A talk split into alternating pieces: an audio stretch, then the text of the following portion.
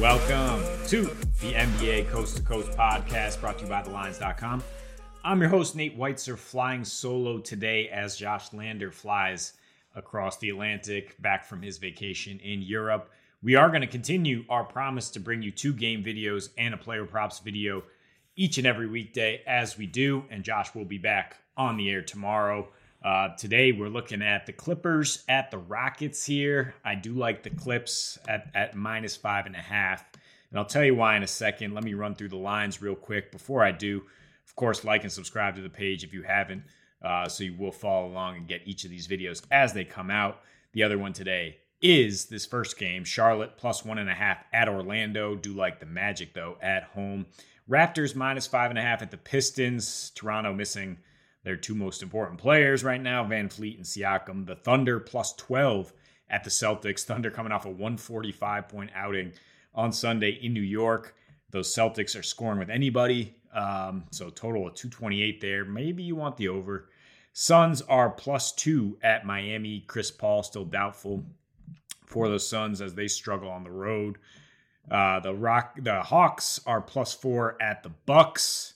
Gonna have to watch the status of Jrue Holiday there. Giannis is expected to return for the Bucks after they lost at the Spurs without him, and those Spurs are plus seven and a half at the Warriors in the nightcap. Staying away from that one.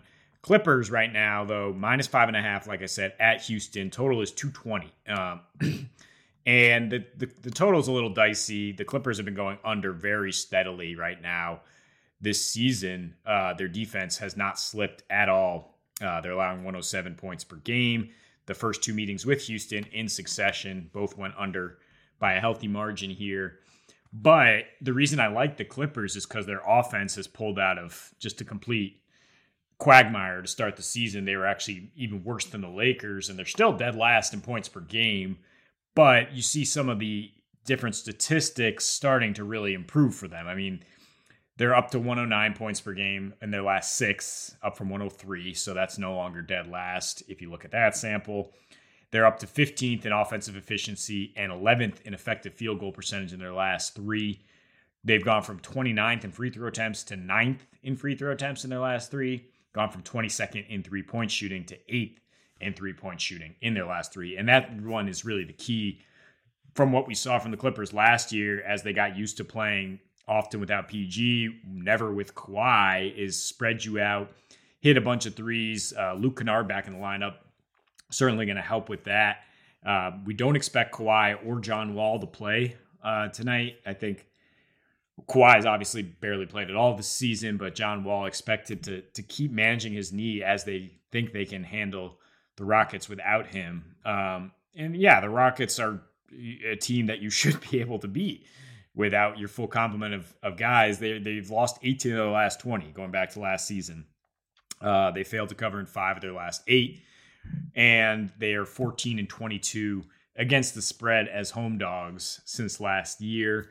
Their two wins, you know, I say 18 of the last 20. They they beat Utah on a back to back situation, a home and home with the Jazz. Uh, or I'm sorry, the Jazz were coming off an overtime win in New Orleans, and then the Rockets managed to get them. And then they beat Orlando recently. In Orlando, they shot 24 for 48 from deep, uh, which is just an unsustainable, uh, incredible mark for them. But in, in, general, their their offense is not is not something to count on. They're 29th in shooting percentage and two point percentage, better from the three point line line. But uh, the Clippers certainly know how to defend this team. If you look at the last time they faced off, 101 uh, a 109-101 win for Houston for the Clippers in Houston. And you look at some of the stats, it's like, wow, how did how did the Clippers win this game? They're out rebounded. They gave up 16 offensive boards. They they had they lost the free throw battle by two.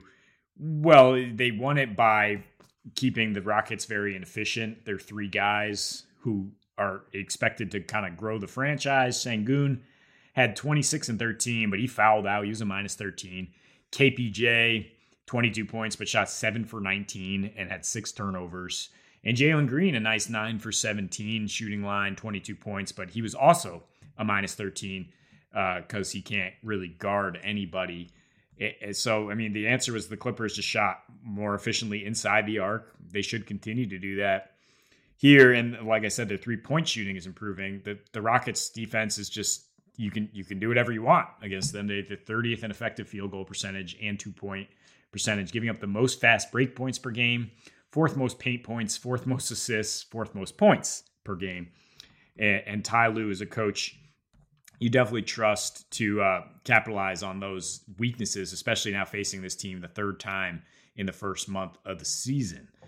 And then, yeah, I, I expect the Clippers defense to continue to be what carries them here. They're 12th in opponents' three point shooting, fourth in overall field goal shooting, fifth in points per game, and second in free throw attempts allowed. Just a disciplined team.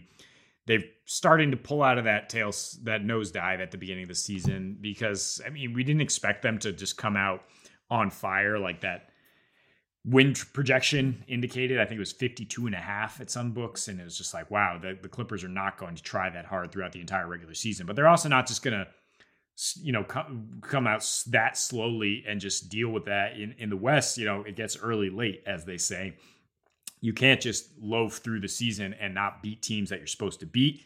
We actually kind of saw that change in the second game with the rockets where they they barely beat them in the first game and they said all right like enough of this. Let's start beating these teams, the, the, the, few teams in the West that you can count on a win, and the Rockets are one of them. So they beat the Rockets, covered the spread, and they're four and two straight up and against the spread in their last six. Uh, like I said, better offensive numbers across the board in that span. They do have the best player on the floor tonight in Paul George. And um, Reggie Jackson, I think, gonna gonna have a nice game. Gonna look at him in player props at 14 and a half points. Marcus Morris also had a nice game there in the second matchup with the Rockets. I think there's enough vets, enough depth here for the Clips to uh, cover this one. I, I am almost certain they will win, so I would look at different teaser angles. I think if you want to tease it in this game, I would I would tease up and take under 224. But I think the preference would be to tease with another game, maybe that Thunder Celtics game I mentioned off the top, to get that total down to 224 and take the over there.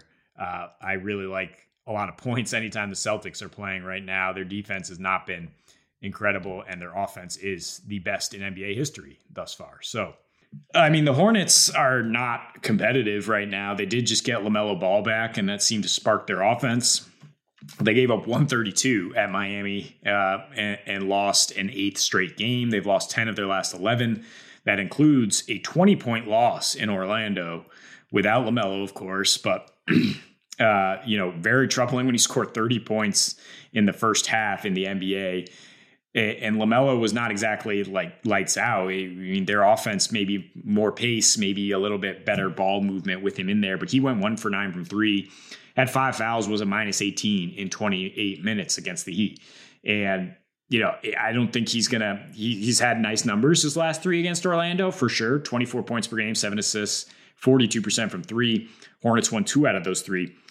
Eh, but now Orlando is using Bol Bol to guard opposing point guards and play point guard. They have size and length all over the place.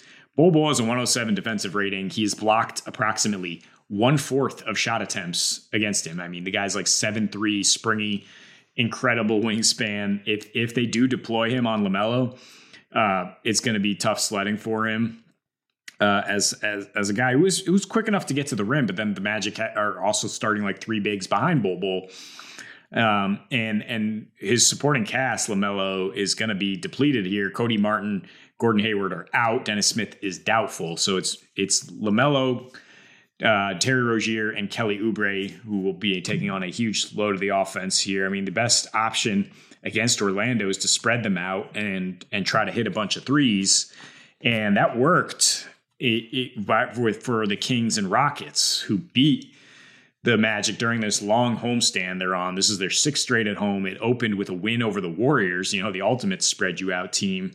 And then those two losses, and then Paolo goes down with an ankle injury. And interestingly, their defense just becomes lights out as they crush the Mavs and the Suns in succession, hold those two teams to 28% from deep and, and posted a 98 defensive rating. Now, Paolo is a game time decision here.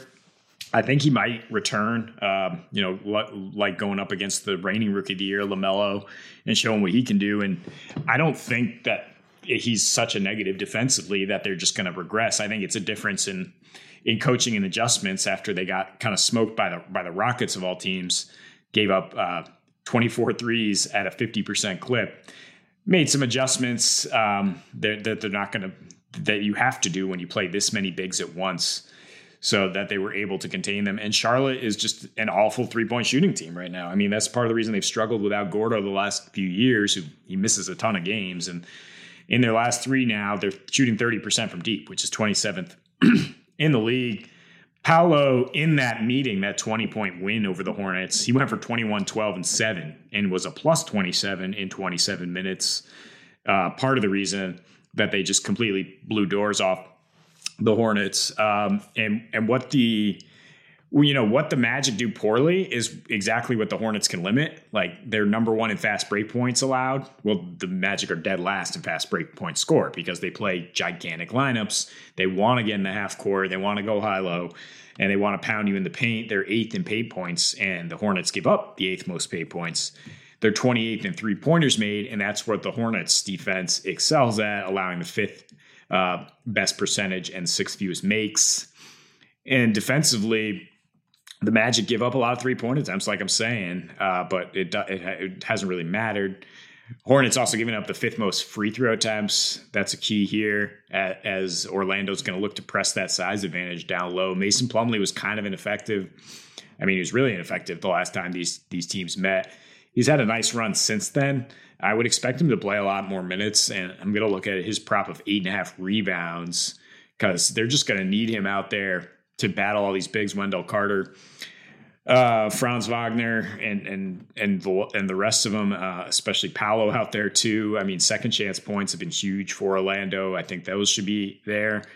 And they're just well rested. They're at home, and, and Charlotte is, you know, it's kind of sliding into the Wembanyama sweepstakes at this point a, which Orlando is firmly in as well, but they're competing with their interesting lineups, sort of a cool basketball experiment. Uh, and I think in this particular matchup, the fact that you have Bol Bol out there to bother one of those two guards that the Hornets are going to depend so much on, uh, I do like Orlando a lot. To win a third straight here, maintain that momentum after beating two good West Coast teams. So you're listening to the Lines.com podcast network. Looking for the latest player props and the best betting odds from the top U.S. sportsbooks all in one place? Then join us right here every day this season for free picks and best bets from the sports betting experts you can trust. Check out the Lines.com NFL Megapod as Matt Brown, Stephen Andress, and Adam Candy break down every game for this weekend's football slate. Join the Coast to Coast podcast crew Mondays through Fridays as Nate Weitzer and Josh Lander bring you the best player props and game lines for Major League Baseball, the NBA, and the NFL. And tune in to Beat the Closing Line twice a week as Nicole Russo, Mo Nuwwarah, and Eli Hershkovich dive into NFL opening lines, plus special guests from the sports betting world. So subscribe, rate, and review to the Lines Podcast Network, the source you can trust to make you a better sports bettor. Looking ahead at the player props here on a seven game slate, I'm going to open things up with Trae Young, 34 and a half points and assists. It's a tough matchup on paper against the Bucks, but I don't think it really matters what matchup you're talking. That's a little bit low for Trae Young, uh, and he hasn't necessarily been flummoxed by the Bucks at all in his last four. He's averaging 35 points per game, and and then you know a guy who basically leads is a threat to lead the league in assists every year, averaging also nine and a half assists, shooting 51 and 47% from deep, 100% from the line, 31 for 31 in those four meetings with a 35% usage rate. So he he brings it against the Bucks. Uh, that's for sure. Uh, he had 42 points on 15 for 32 shooting in a trip to Milwaukee last a, a couple weeks ago, uh, and now the Bucks are without Jrue Holiday. I mean, I'm, he's pretty much ruled out. Giannis is coming back, and they do still have solid wing uh, wing defenders in Jevon Carter, Wes Matthews to throw at Trae, but one of those guys has got to be on Dejounte Murray now. So that opens things up for Trae to distribute, to score, uh, do what he does. And and even when in, uh, against Jevon Carter teams, I mean, he has not really played a lead role on either of these teams. But just looking at his last six against the Suns and Nets, Trae has double digit assists Uh, the the Bucks just gave up nine assists to Tre Jones of the Spurs without Jrue Holiday out there. They have a 114 defensive rating their last three without Jrue Holiday. They have a 114 defensive rating without Jrue since the start of 2021 versus 110 with him. So they're a little bit more vulnerable. We should see more points than you might expect in this one with Giannis back out there, more free flowing. Um, and Trae, the home road splits are always a concern, but this year he's actually scoring more on the road thus far 28 and a half points per game in fewer minutes. Same usage rate, about 35%. So DeJounte not cutting into that usage that much. It's about the efficiency. And yeah, he's hitting 36% of his attempts from three on the road and still getting to the line nine and a half times a game. Despite those rule changes, he still finds a way to get points. Um, so, I mean, if you had to break it up because the odds aren't great on on 34 and a half points assists, it's minus 120. I think I kind of like the assists at, at plus 100, eight and a half. Um, although Milwaukee does a good job of limiting team assists recently, they've been vulnerable. Like like I said, I mean, 39 points to Shai Gilgeous the previous game without Jrue Holiday. So I think Trae gets his one way or another. The under I'm going to throw in here is Jaden Ivey uh, with the Pistons hosting the Raptors. It's 17 and a half points for Jaden, and I think minus 102 at FanDuel to go under that. And his prop is up because he's faced the Celtics in two of his last three games. The Celtics are just playing shootouts over and over. They have such an efficient offense that and and, and not a great defense right now that the, the other team is their stats are inflated. Um, he in two of his last three coming against the Celtics now, Ivey averaging over 18 points, shooting 50% from three. In his first 10 in his NBA career, he averaged 15 points, shot 31% from three. Uh, and he's facing Toronto, which is not the same kind of defensive dynamo, maybe without Fred VanVleet or Pascal Siakam, but they still have plenty of good defenders out there. Gary Trent, Malachi Flynn, um, Otto Porter Jr. should play a lot of the backcourt minutes. OG Anunoby could switch on to Ivey at times. And then you've got rangy bigs like Chris Boucher, Scottie Barnes, who can make life difficult going to the rim. If his shot's not falling from three, he could have a tough time scoring in this matchup. I mean, Nick Nurse, one of the best game planning coaches out there. So I'll trust the Raptors as a team to limit Ivey. Uh, they need to snap out of their skid here. Injuries be damned without VanVleet, and they're favored by five here in Detroit. So the expectation is they hold Detroit's offense down in general, and that just means less production for a rookie shooting guard who's not, you know, the first or really second option on this team. Uh, I like the Clippers in Houston, and I like Reggie Jackson to help keep their offense afloat here uh, after a really rough start to the year. The Clippers' offense has kind of come alive in their last three, and they've won four of their last six, including one against the Rockets. In that game, I mean, in those back to back games against the Rockets, Reggie shot awfully, awfully awful. Six for 22 from the field, 0 for 6 from three. Still got six for six on the line at the line and, and had 18 total points. And last year he averaged 18 points a game against Houston. So there's room for positive regression here. I mean, we know he can score in this matchup. We know the Rockets are not stopping anybody. They allow the most assists per game and seventh most points to point guards right now. And Reggie, with John Wall likely to sit with load management, should see ramped up usage. So for him to get over 14 and a half points, I don't think is that tough. Uh, the assists are at five and a half. If you feel like that's a good line uh, option, I, I don't hate it. Even though he's had limited peripheral stats his last few games, he also averaged eight assists per game in those matchups with the Rockets last year.